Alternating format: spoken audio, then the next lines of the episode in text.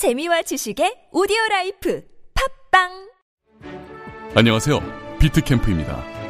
과학기술정보통신부에서 주관하는 혁신성장 청년인재 집중 양성 사업에 비트캠프가 인공지능과 VR, AR 분야에 선정됐습니다. 30년 전통 비트캠프는 4차 산업혁명의 주역이 될 인재를 양성하고 취업 및 스타트업의 발판을 마련하고 있습니다. 6월 10일 시작되는 대한민국 최고의 첨단 교육. 지금 도전하세요. 아무도 묻지도 따지지도 않고 가입하셨다고요? 보험은 너무 어려워요. 걱정 마십시오. 마이보험 체크가 도와드립니다. 1800-7917 마이보험 체크로 지금 전화 주세요. 1800-7917 이미 가입한 보험이나 신규 보험도 가장 좋은 조건을 체크해서 찾아드립니다. 인터넷 한글 주소 마이보험.com 또는 카카오톡에서 아이디 검색 마이보험을 친구 추가하여 상담하실 수 있습니다. 콜록콜록 미놀 F. 가래에도 아 미놀 F. 목 아파도. 맞다 미놀 F. 모두 모두. 역시 미놀 F. 더 큰 병 되기 전에 기침 가래 인후통엔 모두 모두 미널 F. 경남제약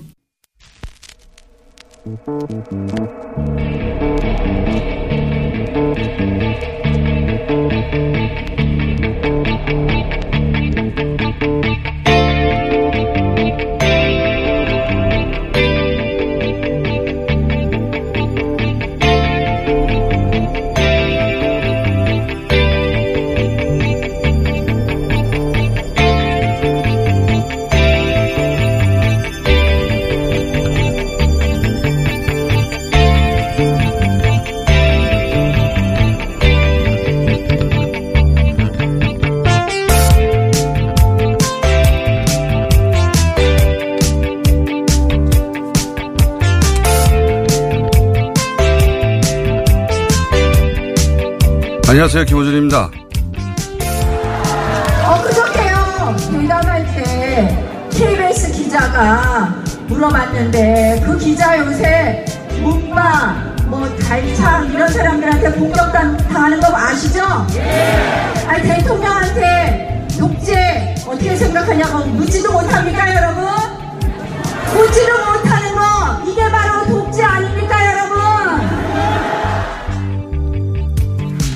지난 토요일 대구에서 있었던 자유한국당 장애 집회에서 나경원 대표가 문재인 대통령 취임 2주년 대담의 진행자에 대한 비판을 언급하며 한 말입니다.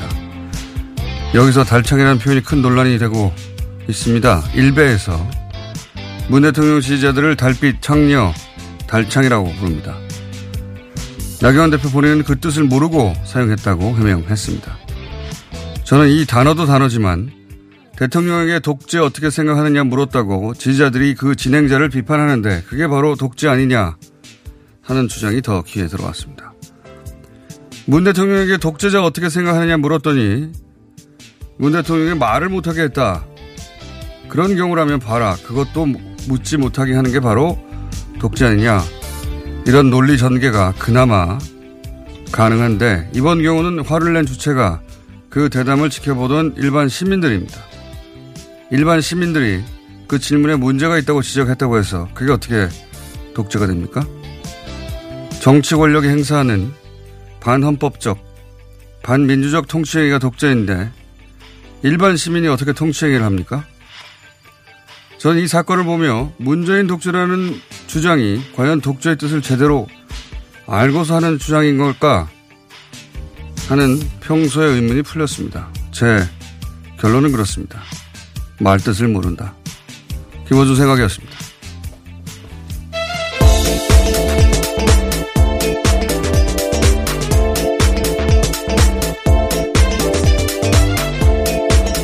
시사인의 김은재입니다. 네.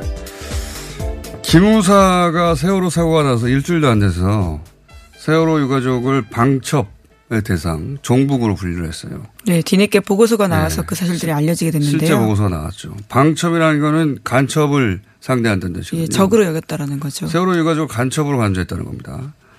그러니까 이때 사용하는 종북은 이념적으로 북한을 추종한다, 빨갱이다.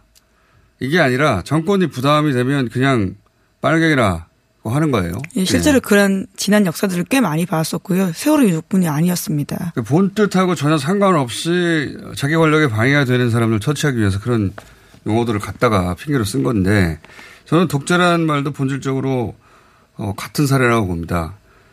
그 문재인 정부의 정책에 반대하고 비판할 수가 있죠, 당연히 야당에서는.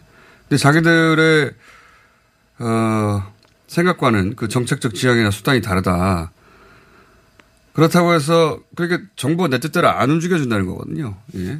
그렇다고 해서 독재라고 할 수 없는데 그걸 독재라고 하는 겁니다. 지금 돌아가는 걸 보니까 유가족을 종북이라고 하는 게 빨갱이하고 상, 상대, 상관없듯이 여기서 독재라고 하는 게 반헌법, 반민주하고는 상관이 없다. 아, 그 빨갱이라고 종북이라고 그, 그 용어를 갖다 쓰듯이 이번에는 독재를 그렇게 갖다 쓰는 거구나. 저는 그래서 달창이라는 표현이 굉장히 지금 천박하고 해서 크게 문제가 되고 있지 않습니까? 그 표현도 문제지만, 어, 그게 이제 결국 독재자라는 단어 때문에 여기까지 튀어나온 건데, 그 뜻을 자기들 마음대로 바꿔 쓰고 있는 거다. 네, 그런 단어 꽤 많은데요. 과거에 반민특위가 국론 분열했다라고 하면서요. 그 네. 단어도 완전 다르게 쓴 바가 있습니다. 나경원 대표가요. 자, 어, 요 사안은 정치권에서 한동안 예, 논란이 될 것 같습니다. 자, 첫 번째 뉴스는요. 네, 도널드 트럼프 미국 대통령은 북한의 단거리 미사일 발사에 대해서 신뢰 위반이라고 보지 않는다라고 밝혔습니다. 지난 10일 미국 전문 매체 미국 정치 전문 매체인 폴리티코와 한 전화 인터뷰에서 한 말인데요. 북한이 단거리 미사일을 발사했는데 이를 북미 정상 사이에 신뢰 위반으로 보느냐, 이 때문에 화가 나거나 좌절하지 않았느냐라는 질문에 대해서 이와 같이 말했습니다. 트럼프 대통령은 아니다. 전혀 아니다. 이것들은 단거리였고 나는 전혀 신뢰 위반이라고 여기지 않는다. 이렇게 대답했습니다.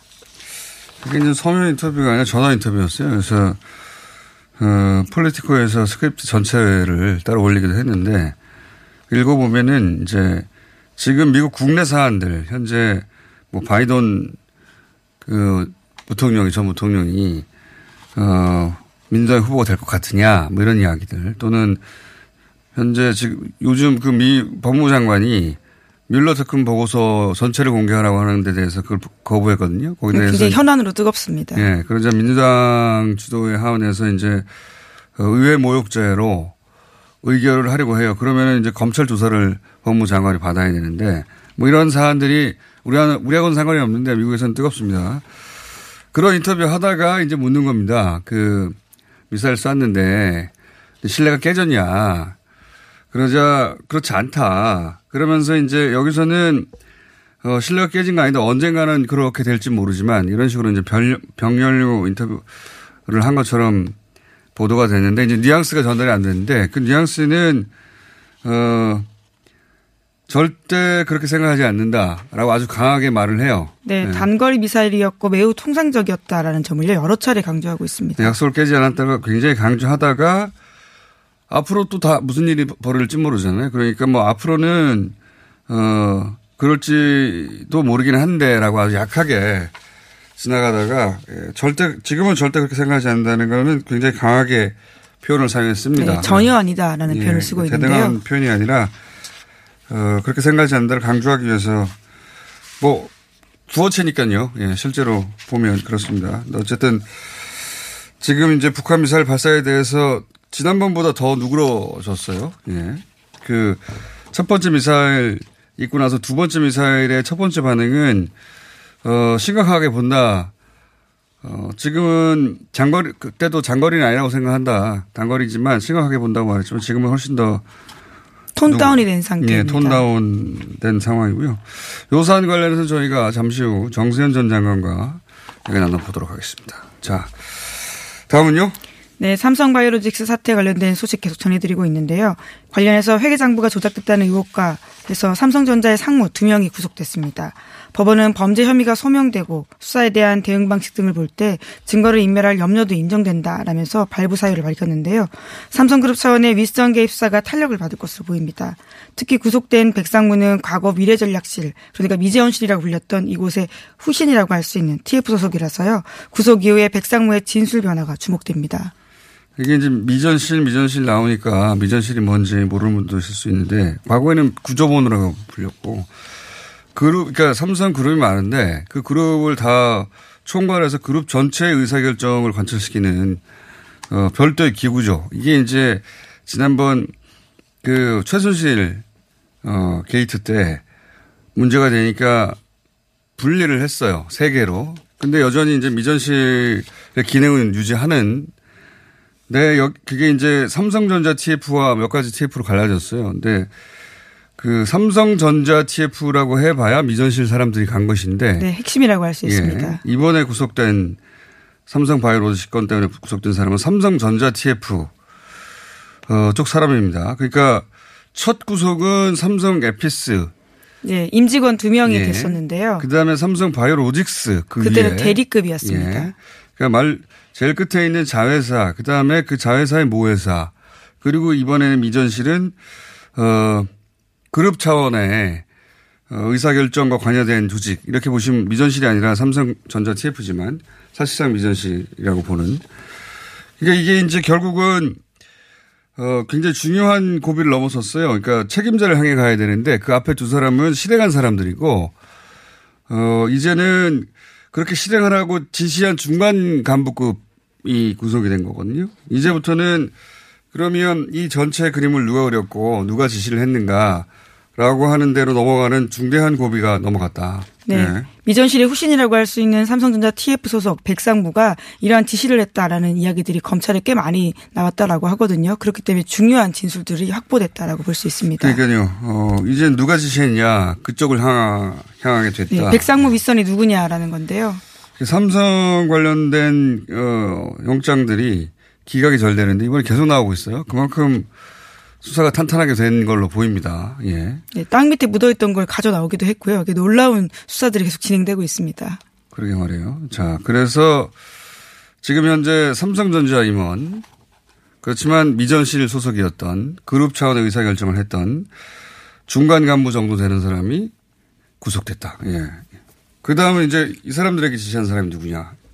그렇게 갈, 어, 중대한 고비가 넘어갔다. 앞으로 어디까지 갈지 모르겠어요. 예.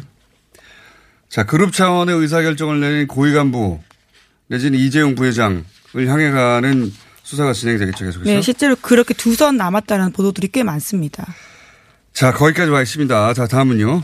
네, 한국 경영자 총협회 줄여서 경총이라고 자주 부르는데요. 이곳이 한국의 최저임금이 OECD 국가 가운데 최상위권이다라는 분석 결과를 내놨는데요. 이 또한 엉터리 통계라고 오늘 아침 한겨레 신문이 지적했습니다. 각 나라의 미확정 임금 통계를 추정하는 등 그릇된 조사 방법을 바탕으로 내놓은 수치라고 지적하고 있습니다. 이건 최백은 교수님 전공 분야인데, 예. 전경련이 내놨다는 것은 저희가 어, 그리고 지난번 한겨레 기사로 말씀드린 바가 예, 있습니다. 한겨레 기사도 나왔었고 저희가 전문가 모시고 그 허점에 대해서도 얘기를 했어요. 이번에 이제 경촉에 나선 겁니다. 둘 다 사용자 쪽인데 어, 최저임금 작년에 최저임금 이야기가 계속 나왔을 때 아직 올해 최저임금은 반영도 안 됐을 때 나왔던 거거든요. 이번에는 내년에 최저임금을 미리 이렇게 치고 나오는 겁니다. 예. 아, 부지런합니다, 아주. 네, 결정 시기가 다가오자 이런 식으로 예. 치고 나온다라고 볼 수 있는 것들인데요. 이제 최, 어, 최저임금의 전설을 또 한 번 치겠다고 하는 것이고, 이번에는 전경련, 전경련이 말이 전경련이지 그냥 재벌들입니다. 하고 경청이 나서서 이제 최저임금 문제라는 걸 먼저 치고 나오는 상황입니다. 예, 예, 물론 통계를 제시할 수는 있는데요. 정확한 사실관계를 바탕으로 제시했어야 되는데 그것이 문제가 있다라는 것이 이번 기사의 핵심입니다. OECD 1위라고 정경련이 얘기를 했었고 그게 반박이 되자 이번에는 그냥 최상위권이라고 경청이 또 다른 방식으로 내놨습니다. 예, 그것도 추정하는 방식으로 잘못된 조사를 했다라고 하는 건데요. 예, 이 내용 역시 저희가 전문가들 모시고 어, 어떻게 통계를 엉터리로 내놨는지 자세히 짚어보겠습니다. 네, 그 전에 궁금하신 분들은 한겨레 기사를 참고하시면 되겠습니다. 네, 거기서도 어, 사실상 이런 건 가짜뉴스거든요. 예. 가짜뉴스는 엄벌을 쳐야 되는데 자 그런 뉴스가 또 나왔다는 겁니다. 자 다음은요. 네, 김학의 전 법무부 차관이 어제 두 번째 검찰 조사를 받았습니다. 이 자리에서도 거의 모든 사실을 부인했다라고 하는데요. 특히 윤중천 씨는 잘 알지도 못하는 사람이라고 주장하는 바 하기도 했고요. 검찰의 대질 조사 요구에 대해서는 모르는 사람과 왜 대질을 해야 하느냐 이렇게 반문했다라고 합니다. 그래서 검찰은 증거인멸의 우려가 있다라고 보고 이번 주 내로 구속영장을 청구할 방침이라고 합니다. 어, 그러니까 윤중천을 아는데 별장에 가지 않았다거나 별장에 갔는데 어, 그런 일이 없었다가 아니에요. 윤중천도 모르고 별장도 가지 않았다. 아예 근본적으로 어, 아예 전부 다 부인하고 있는 네, 겁니다. 기초적인 예. 사실관계조차 전부 다 부인하고 있는데요. 증거로 입증되는 부분조차도 자기가 아니다라고 이야기하고 있는 거죠. 네, 이런 건 뭐 조사가 더 이상 의미가 없- 없는 상황인 거죠. 예. 아마도 그 디지털 영상 이런 것은 뭐 디지털 증거 능력을 다투고 워낙 그 엘리트 법조인 출신이니까 법조인이니까요. 예.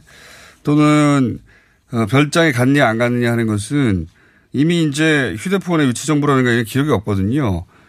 어, 법률가로서 그런 계산을 한 것 같은데 이런 부인들이 아마도 어, 영장 발부에 거꾸로 기여하게 되지 않을까.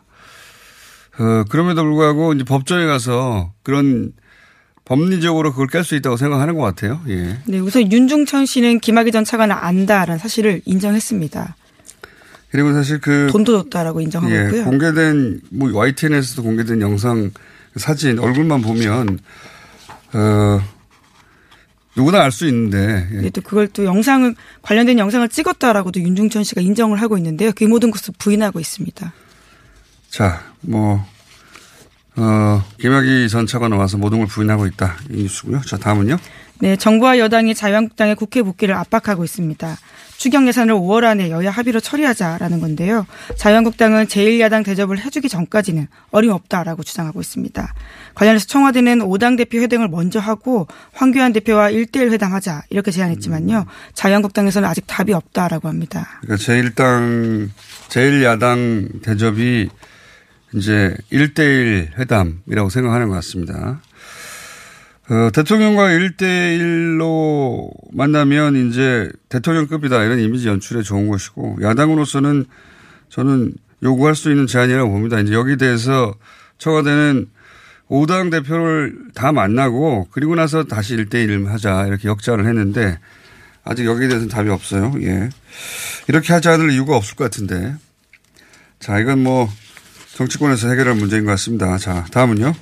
네, 미중 협상도 관련된 소식들이 꽤 많은데요. 트럼프 대통령과 시진핑 중국 국가주석이 다음 달 일본에서 열리는 G20 정상회의에서 만나 무역 현안을 논의할 것으로 보인다고 레리 커들로 백악관 국가경제위원회 위원장이 밝혔습니다. 자, 요거는 저희가 그 브리핑 끝나자마자 최병훈 교수님과 함께 미중 무역 협상 얘기를 할 텐데 그 전문적인 디테일이야 그때 얘기하면 되고 지금 트럼프의 입장을 보면 이 사안을 길게 끌고 간다고 해서 불리할 게 없다 이렇게 생각하는 것 같아요. 그러니까 일단 미국 정치권의 어, 이 동북아에 대한 분위기를 한마디로 요약하면 친일 반중이거든요. 예. 일본에 대해서는 우호적이고 중국에 대해서는 적대적입니다. 정치권이. 그리고 대중의 정서도 중국에 대해서는 반감이 높아요. 그러니까 어 이런 정치권에 혹은 그 대중 정서에 기대서 어 이 무역 분쟁권을 대선까지 미 대선까지 끌고 가는 게 불리하지 않다고 트럼프는 생각하는 것 같습니다. 그러니까 원래 이런 선거 때는 적이 항상 필요하잖아요. 그 적으로 중국을 삼아도 좋고 그 전에 중국이 크게 양보해서 자기 뜻대로 되면 그것도 또 좋고 이렇게 생각하는 것 같습니다. 트럼프 대통령은. 네, 한국 시간으로 오늘 새벽에도 제가 트럼프 트위터를 확인한 바가 있는데요. 중국 무역 관련된 내용을 또 올렸더라고요. 신났어요 지금. 네. 예. 그게 이쪽으로 때리든 저쪽으로 때리든 본인한테는 어, 불리할 게 없다. 그러니까 굉장히 무리한 요구를 거의 협상이 끝났다 싶으면 또 다른 요구를 하고 또 다른 요구를 하고 중국 입장에서는 어, 굉장히 곤혹스럽겠죠. 예. 이 기회에 중국의 무릎을 꿇- 꿇리겠다. 그리고 그걸 내 선거에 이용하겠다. 이런 네. 생각인 것 같고, 어, 그렇게 생각은 해도 마음대로 할 수 없는데 트럼프는 그냥 막 하고 있습니다. 네, 그래서 관련된 해시태그가요. 다시 미국을 위대하게라고 하는 네. 그 유명한 문구를 다시 달아놨습니다. 그러니까 중국이 개- 바짝 따라왔는데, 예, 무릎을 꿇치겠고, 꿇게 만들겠다. 예. 깡패는 깡패입니다, 미국은. 자, 여기까지 하겠습니다. 시사인의 김은지였습니다. 감사합니다. 아무 소리도 없어 당황하셨지요? 아무리 힘줘도 소식이 없으면 사고입니다. 내 몸에 하이패스 장사랑닷컴 아무 음식이나 드시고 토끼가 되셨나요? 인간답게 먹고 토끼처럼 싸면 사고입니다. 내 몸의 하이패스 장사랑닷컴 광고와 실제품이 일치하는 회사 장사랑닷컴 앉자마자 밀려오는 배출의 카타르시스 미궁 대장사랑 지금까지 이런 코어업은 없었다. 이것은 페루의 산삼인가 마카인가. 코어업에 마카가 왜 나와? 코어업이 페루산 마카로 업그레이드 했거든. 진짜? 오빠 열심히 먹어야겠다. 아홉 가지 기능성 원료로 피로, 타파, 활력 충전. 그리고 남자를 위한 페루산 마카와 신개념 단백질 충전, 주문 폭주. 2 플러스 1 이벤트는 계속 진행됩니다. 코어업 검색해주세요. 자동차에서 발생한 대기오염 물질이 서울에서 발생된 미세먼지의 3분의 1을 넘게 차지한다는 사실 아시죠? 서울시는 노후 차량의 조기 폐차 비용과 저공해 조치를 지원하고 친환경 차량인 전기차, 수소차, 전기 이륜차 구입 시 보조금도 지급하고 있습니다. 그리고 택시, 버스, 화물차 및 어린이 통학 차량 등의 친환경 차량 보급에도 힘쓰고 있습니다. 서울시는 시민들과 함께 친환경 자동차로 맑은 서울을 만들어갑니다. 자세한 사항은 120 다산 콜센터로 문의하세요. 이 캠페인은 서울특별시와 함께합니다. 이게 무슨 일이지? 로션 하나 바꿨을 뿐인데 내 얼굴이 어떻게 된 거야? 오빠 얼굴이 왜 이래? 지야 도대체 뭘 했길래 얼굴이 이렇게 환하고 탱탱해진 거야? 헤이브로 맨즈 브라운 올인원으로 로션 하나만 바꿨는데 얼굴이 엄청 환해지고 피부결도 좋아졌어 잠깐 그거 이름이 뭐라고? 로션 하나로 내 얼굴에 환한 마법이 시작된다 헤이브로 맨즈 브라운 올인원 로션 지금 포털에서 헤이브로를 검색하세요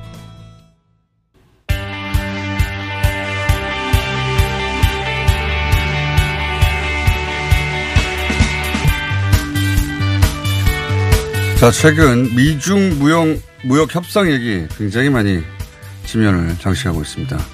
뭐가 어떻게 돌아가는 걸까요? 최백은 교수님 모셨습니다. 안녕하십니까? 네, 안녕하세요. 예. 예. 뭐가 잘 돼서 곧 될 것 같다는 뉴스가 작년 말부터 올해 계속 이어지다가, 그렇죠.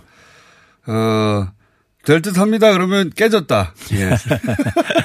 안 될 것 같다. 네. 어, 뉴스가 계속 반복적으로 나오고 있습니다. 이번에도 그런 거죠. 지금, 지금까지 몇 번 이렇게 된 거죠? 뭐, 이 지금 뭐 협상 시작한 지가. 예. 그래서 지난해 중반부터 이렇게 뭐 본격적으로 예. 시작했으니까는. 1년 가까이 된 제가. 당시에도 한번 출연해 가지고 이거 쉽게 저기 저 합의 보기 힘든 저기 구조다. 예. 이런 말씀을 드렸는데. 에, 이번에도 지금 이게 협상 어, 깨진 이유가 5월 10일 날 미국에서 이제 회담 열릴 때 이번에는 이제 담, 이제는 어 이제 결과가 나올 거다. 예. 이제 이런 기대들을 굉장히 많이 했잖아요 시장에서요. 그런데 그 깨진 이제 배경을 좀 보게 되면요. 지난주 그러니까 5월 10일 날 그 전 일요일 날 트럼프가 이제 트위터에다가 이제 난리죠. 분노를 표시하면서 이제 그러니까는 아 중국이 이제 합의를 깼다 네. 하면서 이제 그러면서 에, 그래서 이제 화들짝 놀라면서 이제 세계 시장들이 이제 반응을 했는데 에그 뒤를 이어서 이제 로버트 하- 이제 그 라이트하이저요 이제 그 대, 이제 협상 이제 대표죠. FTA 도 했었던. 예.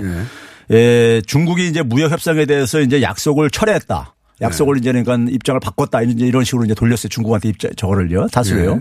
근데 중국 상무장관은 약속 철회했다는 주장에 동의할 수 없다면서 약속 철회했다는 주장을 부정을 했어요. 중국은 계속 약속을 이행 의사를 또 밝히고 있고요. 그럼 도대체 뭐가 아, 누구 말이 맞는 거냐 이 예. 문제부터 좀 짚고 넘어가야 되는데요. 저는 중국 말이 맞을 것 같아요. 예, 이. 경우는 예. 그 미국 그 디테일은 모르겠는데 트럼프는 전략이 그런 것 같습니다. 중국으로부터 중국이 생각하는 것보다 훨씬 더 큰 양보를 받아내거나 예.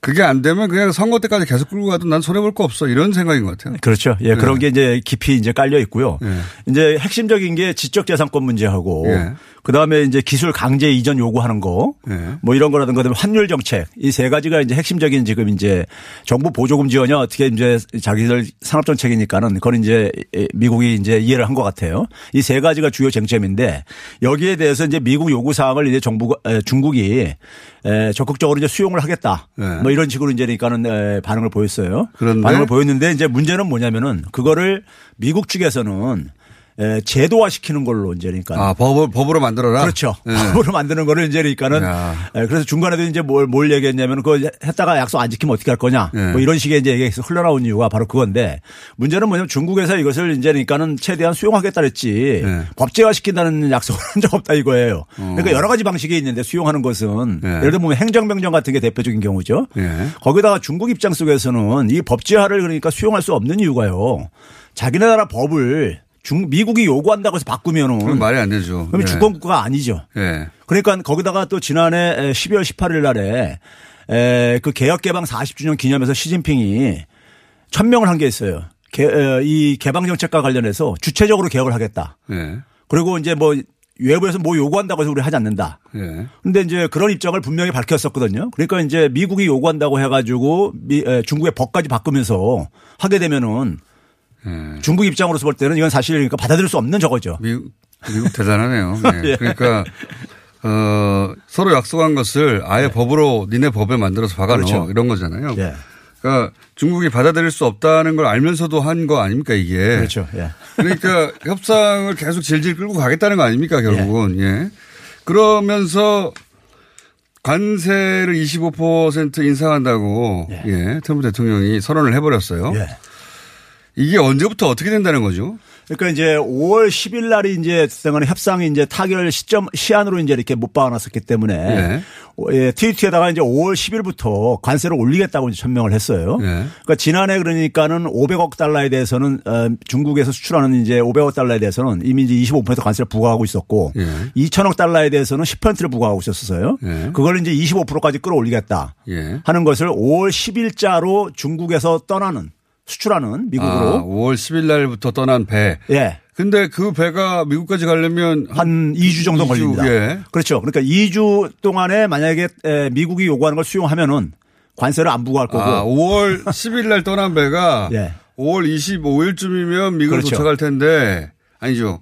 그렇죠. 그 정도 되죠. 예, 예. 예, 그 2주 정도, 정도 니까. 예, 예. 도착할 텐데 그 전에 그럼 이 문제 해결해 이런 말이네요. 그렇죠. 예. 예. 예, 깡패 맞네요, 깡패. 예. 그래서 아니 물건 잔뜩 그 미국 쪽으로 수출했을 텐데 니네 예. 그거 2주 후에 도착할 때까지는 풀어야지 안 그러면 엄청난 관세를 물게 돼 있어.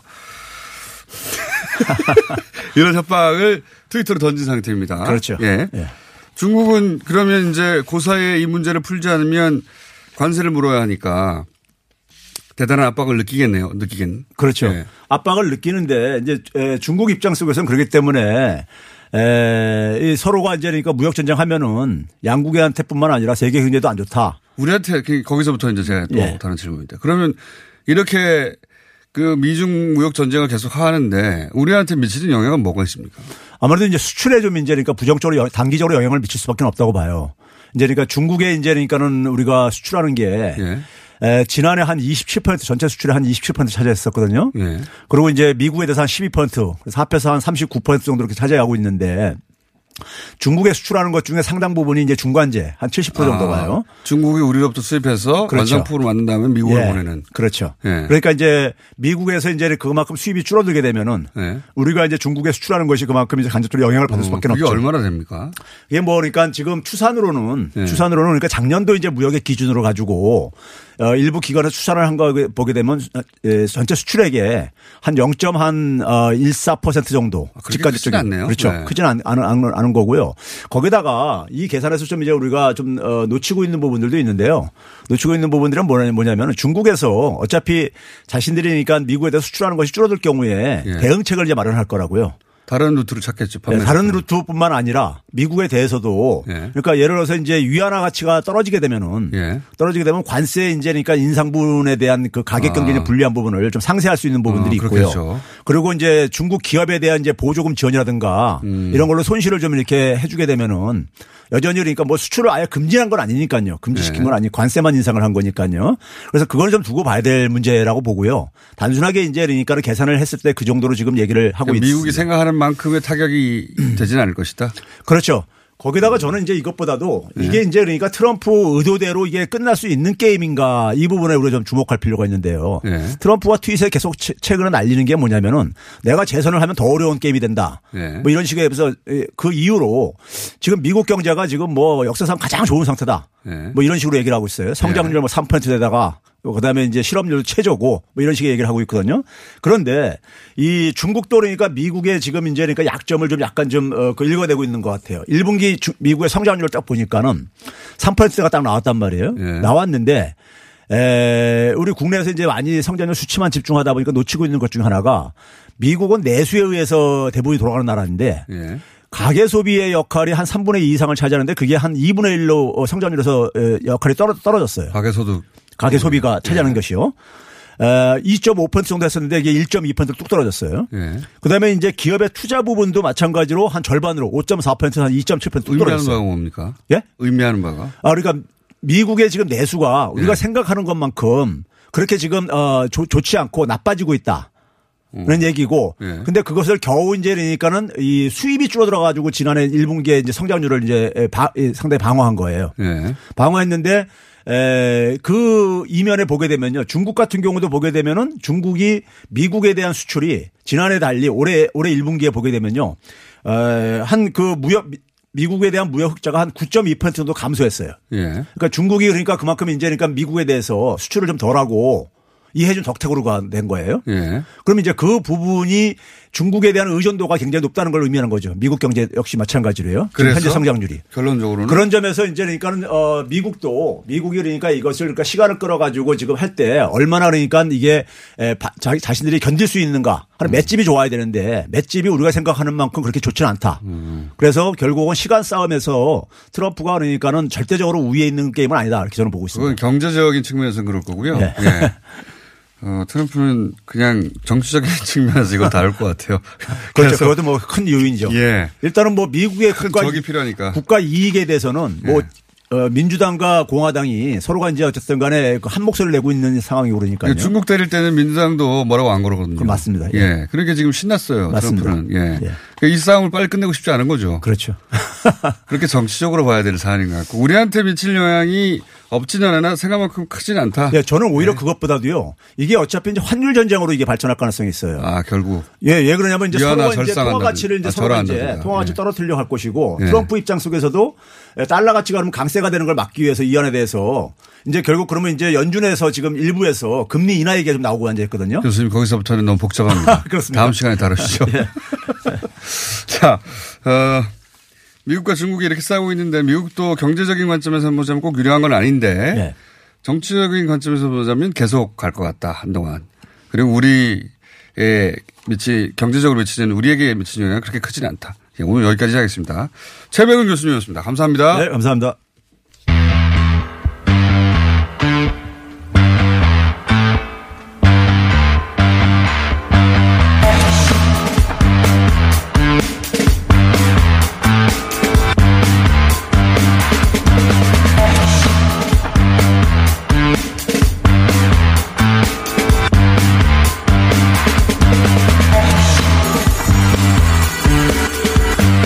북한이 어, 5일 만에 또 미사일을 지난주에 쏘아 올렸죠. 예. 트럼프 대통령은 그럼에도 신뢰 위반이 아니다. 라고 했는데요. 자, 이 정세 분석 좀 하겠습니다. 한반도의 현인 정, 정세현 전 통일부 장관 나오셨습니다. 안녕하십니까. 네, 안녕하십니까. 예. 과거에도 이렇게 자주 연속으로 쏘면서 뭔가 북한이 제스처를 하고 그걸로 뭔가를 풀어가고 이런 사례가 과거에 있었습니까? 이렇게 미국을 상대로 예. 자주 어, 이런 일을 벌이지는 않았어요. 그런 기억은 없습니다. 저는. 이렇게 자주 하는 건 드문이라니까, 그죠? 네. 그, 장관님한테 제가 지- 들은 이야기인데 2017년 그 평창 올림픽 직전에 화성 15호를 ICM 15형. 15형 예. 음. ICBM 완성형이라고 북한은 주장하던 그때 그 미국도 난리 나고 우리도 난리 났는데 서훈 국정원장이 그때 아저 최대 고각인데 그리고 비행 궤도가 일본 열도를 넘어가지 않는데 그리고 괌을 향하지 않는데 그걸 보고 아 이건 대화를 하자는 거다 이렇게 읽었다는 거 아니겠습니까? 예. 예. 어, 그게 사실인 거죠? 그런 일이 실제 있었던 거죠? 네, 예. 그러니까 북한이 이렇게 군사적으로 그 도발을 할 경우에 예. 그게 전쟁을 하겠다는 뜻은 우선 첫째 아닙니다. 음. 어, 그러나 그렇게 예, 위협적인 군사 행위를 하는 경우에 미국이 그동안에 예, 여러 번 결국 대화의 예, 장으로 북한을 끌어내는 음, 선례가 많이 있었죠. 그러니까 그때 서울은행도 그런 어, 연결선상에서 얘기를 했을 거고 그때는 이제 이 미사일의 뭐 발사 각도 방향 이런 걸 봐서 아 이것은 어 겉으로는 미사일 발사나 실제로는 대화의 제스처라고 읽었던 거 아닙니까? 예, 예. 그래서 이제 이번 미사일 연속 발사는 어떻게 읽어야 되는지 그게 궁금해서 제가 이제 여쭤보는 건데. 지금 연말까지 금년 어, 지난 지난 4월 12일 날 최고인민회의 끝나면서 시정전선이라는 걸 하지 않았어요? 거기서 미국더러 어, 지난번 하노이 같은 셈법으로는 하지 말고 연말까지 셈법을 바꿔서 나온다면은 북미 정상회담을 한 번은 더 해보겠다 그랬어요. 네. 근데 연말까지 태도를 바꾸라는 메시지를 보내놨지만 미국이 전혀 움직임이 없으니까 네. 적어도 북한이 감지할 때는 움직임이 전혀 없다. 예. 그렇다면 연말이라는 것이 뭐 8개월 가까이 남았지만 5개월, 7개월, 8개월 남았지만 그대로 놔둘 수는 없지 않느냐. 뭔가라도 조금이라도 당길 수 있으면 당겨보자 해서. 북한도 빨리 하고 싶은 거죠. 그렇죠. 예, 네. 지금 경제적으로 우선 내년 말까지 마무리해야 되는 국가 경제 발전 5개년 전략의 전략 목표를 지금 하나도 지금 달성 못- 근처에도 못 갔을 겁니다. 그게 시급하고 두 번째는 결국에 이제 유엔 산하에 있는 WFP나 FAO 식, 식량농업기구 식량기구, 또는 네. 그 이런 데서 북한의 식량이 작년도 농사가 잘못돼서 금년도에 약 한 150만 톤 가까이 부족하다는 어, 조사 결과를 발표를 했기 때문에 네. 인구 40%가 부족하다. 3일 날 발표를 했는데 4일 날 미사일 쐈어요. 어. 그러니까 그것도 식량 지원을 끌어들이기 위해서 웬 미사일이냐 하는 식으로 어 얘기할 사람들도 있지만 그렇게 해서 미국의 관심을 끌고 회담을 지속해 나갈 그 준비가 돼 있다면 미국이 그렇다면 식량 문제에 대해서 어느 정도 어 유연한 입장을 보이지 않겠는가. 북한 계속 그런 머리를 많이 굴렸다는 얘기입니다. 그러니까 식량 지원이란 말, 인도적 지원 이런 말을 하진 않지만 그, 그 말 뜻도 그 안에 소- 포함되어 있는 겁니까? 우리가 그렇죠. 미국한테 그 연말까지 기다리지 말고 빨리 지금 협상을 시작하자. 예. 그 대신 이제 셈법은 바꾸라는 거는 이미 이야기해 놨으니까 에, 그런 메시지도 있고 또 하나는 식량 지원 어제 문제가 발표 봤어? 식량도 우리 그렇지. 어. 식량 지원 문제가 국제적인 관심이 될 수 있도록 하기 위해서도 어, 미사일 발사라는 우리 시- 우리식으로는 얼- 얼른 이해가 안 되겠지만 우리식으로는 그안 되죠. 식량을 받을 거면은 사이좋게 지내야 되는데 음. 북한 입장에서는 그거 받을 때 자존심을 세우기 위해서라도 한번 쏴주는 겁니까? 북한식 돌려차기입니다. 북한식 돌려차기. 우리 우리한테는 굉장히 잘 이해가 안 가는 화법이지만 한 네. 북한은 그런 식으로 한다는 거 아닙니까? 장관님이 40여 년간 봤더니 그러면서 또 이런 얘기도 해서 인, 인도적 지원 뭐 그런 얘기 하지 말고 인도적 이런 얘기 하지 말고 당사자가 되라. 물론 뭐 조선중앙TV나 이렇게 메이저가 한 건 아닌데 그 밑에 있는 음. 매체가 일본에 있던 거던가요? 그건 또 인도적 이런 얘기 하지 말라고 하는 이유는 또 뭡니까? 자존심을 살리려고 아, 하는 이제? 쌀 지원을 그 하겠다는 입장이 예. 우리 내부에서 있으니까. 점점 그 공- 공식화돼 가니까 그거는 따놓은 당상이고. 아, 그 따놓은 당상이고. 어, 따놓은 당상이고. 아, 그건 됐고 이미. 어, 그건 됐고. 아. 개성공단 같은 거를 열어라. 아, 이제 그런 얘기를 했죠. 그러니까 그렇다고 해서 쌀을 안 받겠다고 하는 말은 아니다, 이게. 하는 말은 아닙니다. 아, 그래요? 그러니까 그거를 생생내면서 주는 것은 곤란하다. 뭐 인도적인. 인도적인 지원이니까. 근데 우리 쪽에서 이제 그 보도가 그렇게 나갔죠. 어, 쌀 지원을 계기로 해서 식량 지원을 계기로 해서 대화의 물꼬가 예. 트일 수 있다. 예, 그렇게 얘기를 했고 저도 어, 그렇게 전망을 했습니다. 그런데 예, 북한 쪽에서는 그거는 음, 됐고 이미, 주면, 어, 어, 주면 받겠지만은 그러나 주면 받겠지만은. 이제 저 정도까지 나간다면 예. 미국이 저 정도까지 예, 문을 어, 빼꼼하게 열어준다면은 더 세게 밀어붙여가지고 개성공단까지 문 열고 돌아라 그런 그런 메시지죠. 어. 특히 이제 비건이 에, 단정한 뒤 바로 그런 얘기를 내놨어요. 네. 스티븐 비건이 와가지고 쌀은 뭐 좋지만은 쌀은 식량은 줘도 되지만 어, 개성공단이나 금강산 관광은 지난번에 대통령이 트럼프 대통령이 말했듯이 아직은 시기가 아니니까 네. 너무 이렇게 에, 에, 마치 그걸 기정사실로 하는 그런 식의 입장은 정책은 좀 곤란하다는 얘기를 하고 갔을 겁니다. 트럼프 아, 비건이. 그렇게 갔다고 추정하신 겁니까? 그렇죠. 아니면 약간 어디서 들으신 겁니까? 아니 추정을 한 거죠. 왜냐하면 일체 그 무슨 얘기를 주고받았는지 예. 그 발표를 안 했어요. 뭐 강 장관하고 강경화 장관하고 25분 만나고 그다음에 청와대 외교안보실에 국제안보실에 이 차장하고는 뭐 85분 만나고 예. 통일부 장관하고 45분 만났다는 만난 시간만 얘기를 하는데 예. 어, 뭐 정보를 공유했다 정도만 네, 내용 얘기를 하더군요. 그 얘기는 어그 스티븐 비건의 에, 이 얘기를 우리가 들을 수밖에 없었다는 얘기입니다. 그리고 그 사람이 할 수 있는 얘기는 뻔하죠. 식량은 대통령이 허락했으니까 그건 좋고. 네, 트럼프 대통령이 하라고 어, 했으니까. 그다음에 인- 개성공단이나 금강산 관광은 이건 지난번에도 지금은 시기가 아니라고 그랬으니까 그 원칙은 좀 계속 지켜달라. 그렇게 말하고 갔을 어, 것이다. 했다고 이제 보는 거죠. 제가 그렇게 보는 정도니까 네. 북한은 더 그, 그 속내를 이뤄낼 거예요. 그러니까 거기다 대고 이제 예. 그러니까 인도적 지원을 할 거면 그거 좋아. 그럼 조용히 하고 근데 그걸로 때울 생각을 하지 말고 그렇죠. 그, 그걸로 요즘 말로 퉁치려고 하지 말아요. 그렇지. 네, 더 나아가야 돼. 그렇죠. 근데 이제 이거를 조선중앙TV 같은 곳에서 대놓고 말을 못 하니까 그 밑에 네, 어, 저 마이너 매체를 그, 하는 거군요. 저 메아리, 메아리라는 그, 예. 어, 그 통정부 산하에 그냥 그, 어. 잡다한 매체 중에 하나입니까? 어, 그 메, 메시지죠. 저 매체죠. 그걸 통해서도 얼마든지 대남 메시지는 그동안에 많이 전달해 왔었습니다. 예. 그래서 어 인도적 그러니까 쌀로 때울 생각을 하지 마라. 그러면 여전히 장관님은 어 이럴 때일수록 빨리 인도적 지원은 인도적 지원대로 진행하고 그런 다음에 그걸 통해서 대화 근데 과거에 보면 어떻습니까? 이렇게 어 분명히 이제 쌀이 문제는 아닌데 그렇게 이제 인도적 지원을 하고 나면 북한이 못 이기는 척하고 끌려 들어옵니까? 대화의장으로? 그 전에는 그렇게 됐었죠. 과거에는. 그런데 이번에는 그렇게는 안 하겠다는 그런 걸 이제 북한이 얘기를 했지만 그럼에도 불구하고 예.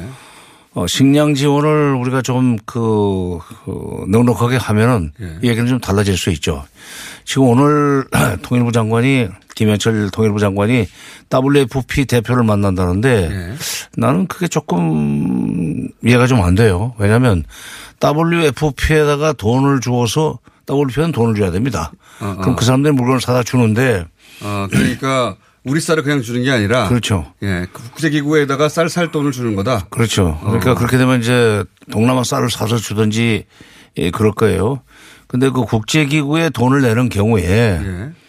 에, 가령 이제 100만 달러를 내면은 그 중에 한 15만 달러 내지 20만 달러는 행정비로 나갑니다. 그렇겠죠.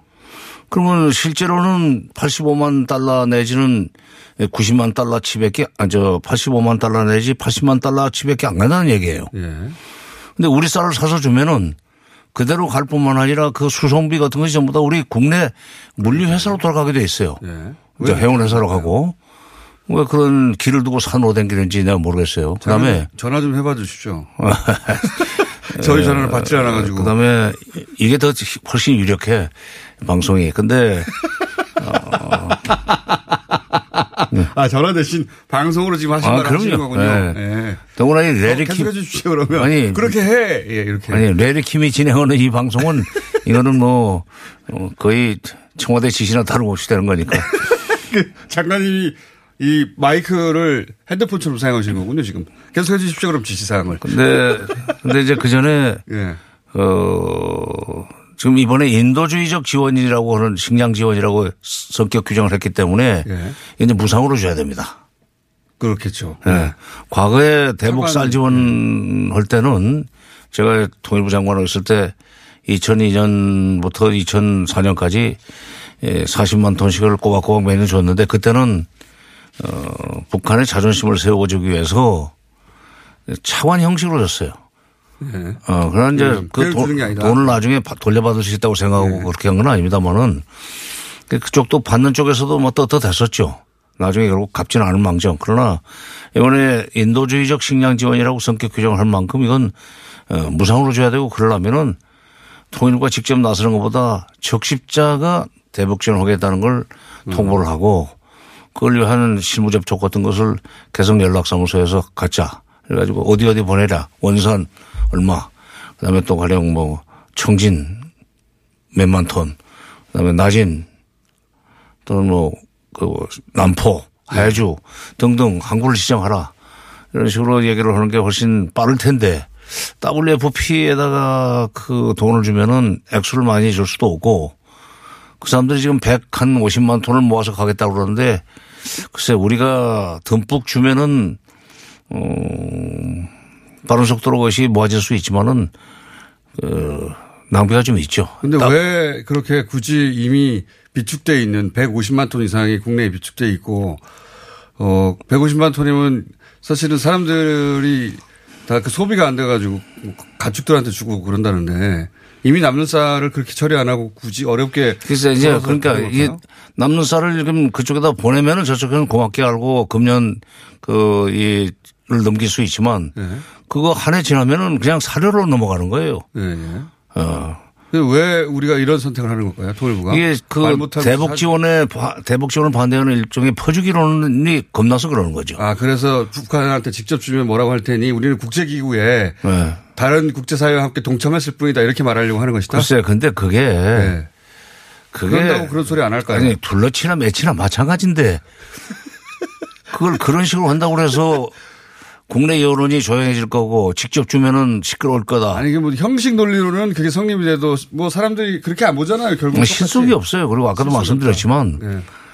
그 WFP나 FAO가 우리한테 돈을 받아서 물건 사가지고 갖다 줄 때, 에, 때는 행정비. 예. 이거는 완전히 그냥 떠내려가는 겁니다. 예, 예, 그렇죠. 근데 우리 국내에서 들어가는 직접. 주면은 예. 우리 저 물류회사, 그러니까 트럭, 그 다음에 정미소. 예. 정미소 도전공장의 방화를 계속 쪄야 돼요. 그 다음에 또 그. 벼 형태로 보관되니까. 그럼요. 벼 상태로 보관돼서 방을 쪄서 보냅니다. 예. 그리고 어, 그 해운회사 다 그 돈이 정부에서 나가지만 협력기금에서 나가지만 전부 다 우리 기업들이 또는 음. 중소기업들이 먹고 살 수 있는 길도 열리는데 그런 논리를 설명을 하면서 네. 이거는 된다. 우리가 직접 주는 게 좋다. 예. 떳떳하게 해야지 이렇게 그러니까 그 저는 뭐 국제기구에 이렇게 쿠션 맞고 준다고 해서 비난할 곳이 비난하지 않고 그러지 않을 것 같은데요, 전혀. 네. 저도 그런 생각인데, 자, 그럼 한 가지만 더 여쭤보겠습니다. 아베 총리도, 그러니까 트럼프 대통령이 아, 그거 뭐 미사일 아닌 것도 있고 별 문제 없고 어, 신뢰 위반도 아니야. 이렇게 딱 정리를 한 거는 이해가 가는데 본인을 위해서. 음. 아베 총리가 이거, 이거 가지고 괜찮다 괜찮다 하고 있어요. 예전하고 다르게. 음. 글쎄요. 그러니까 지금 그 이걸 이 탄도 미사일이라고 성격 규정을 하는 경우에는 네. 어 유엔 안보리 제재 위반 사항이 돼 버리기 때문에 예. 바로 안보리의 제재 문제를 상정해야 됩니다. 예. 그 유엔 저 근데 미국이 지금 이걸 안보리에 제재하는 경우에 예. 북한은 더 거세게 반발하면서 북미. 협상 재개의 그 불씨는 완전히 꺼지는 거예요. 일본은 왜 그런 겁니까? 미국은 이해가는데. 미국, 아니, 그 미국, 미국이, 미국이 그러니까 이 부- 북미 협상을 앞으로 살려내려고 그러는 그, 이 의지가 있기 때문에 일본은 따라가는 어, 이게 뭐 신뢰를 깨지지 않았다. 그 다음에 미사일은 미사일인데 탄도 미사일은 아니야 이러는데 그러니까 아베는 바로 그, 그 트럼프의 의중을 읽어내고 동조를 하는데 우리 자유한국당의 뭐 대표나 원내대표는 이거 왜 미사일을 미사일하고 말 못하냐 뭐 이거 탄도 미사일이다. 그러니까 미국하고 또 엇박자 내라는 거예요. 어. 여기까지 하겠습니다. 네. 정세현 전 통일부 장관이었습니다. 감사합니다.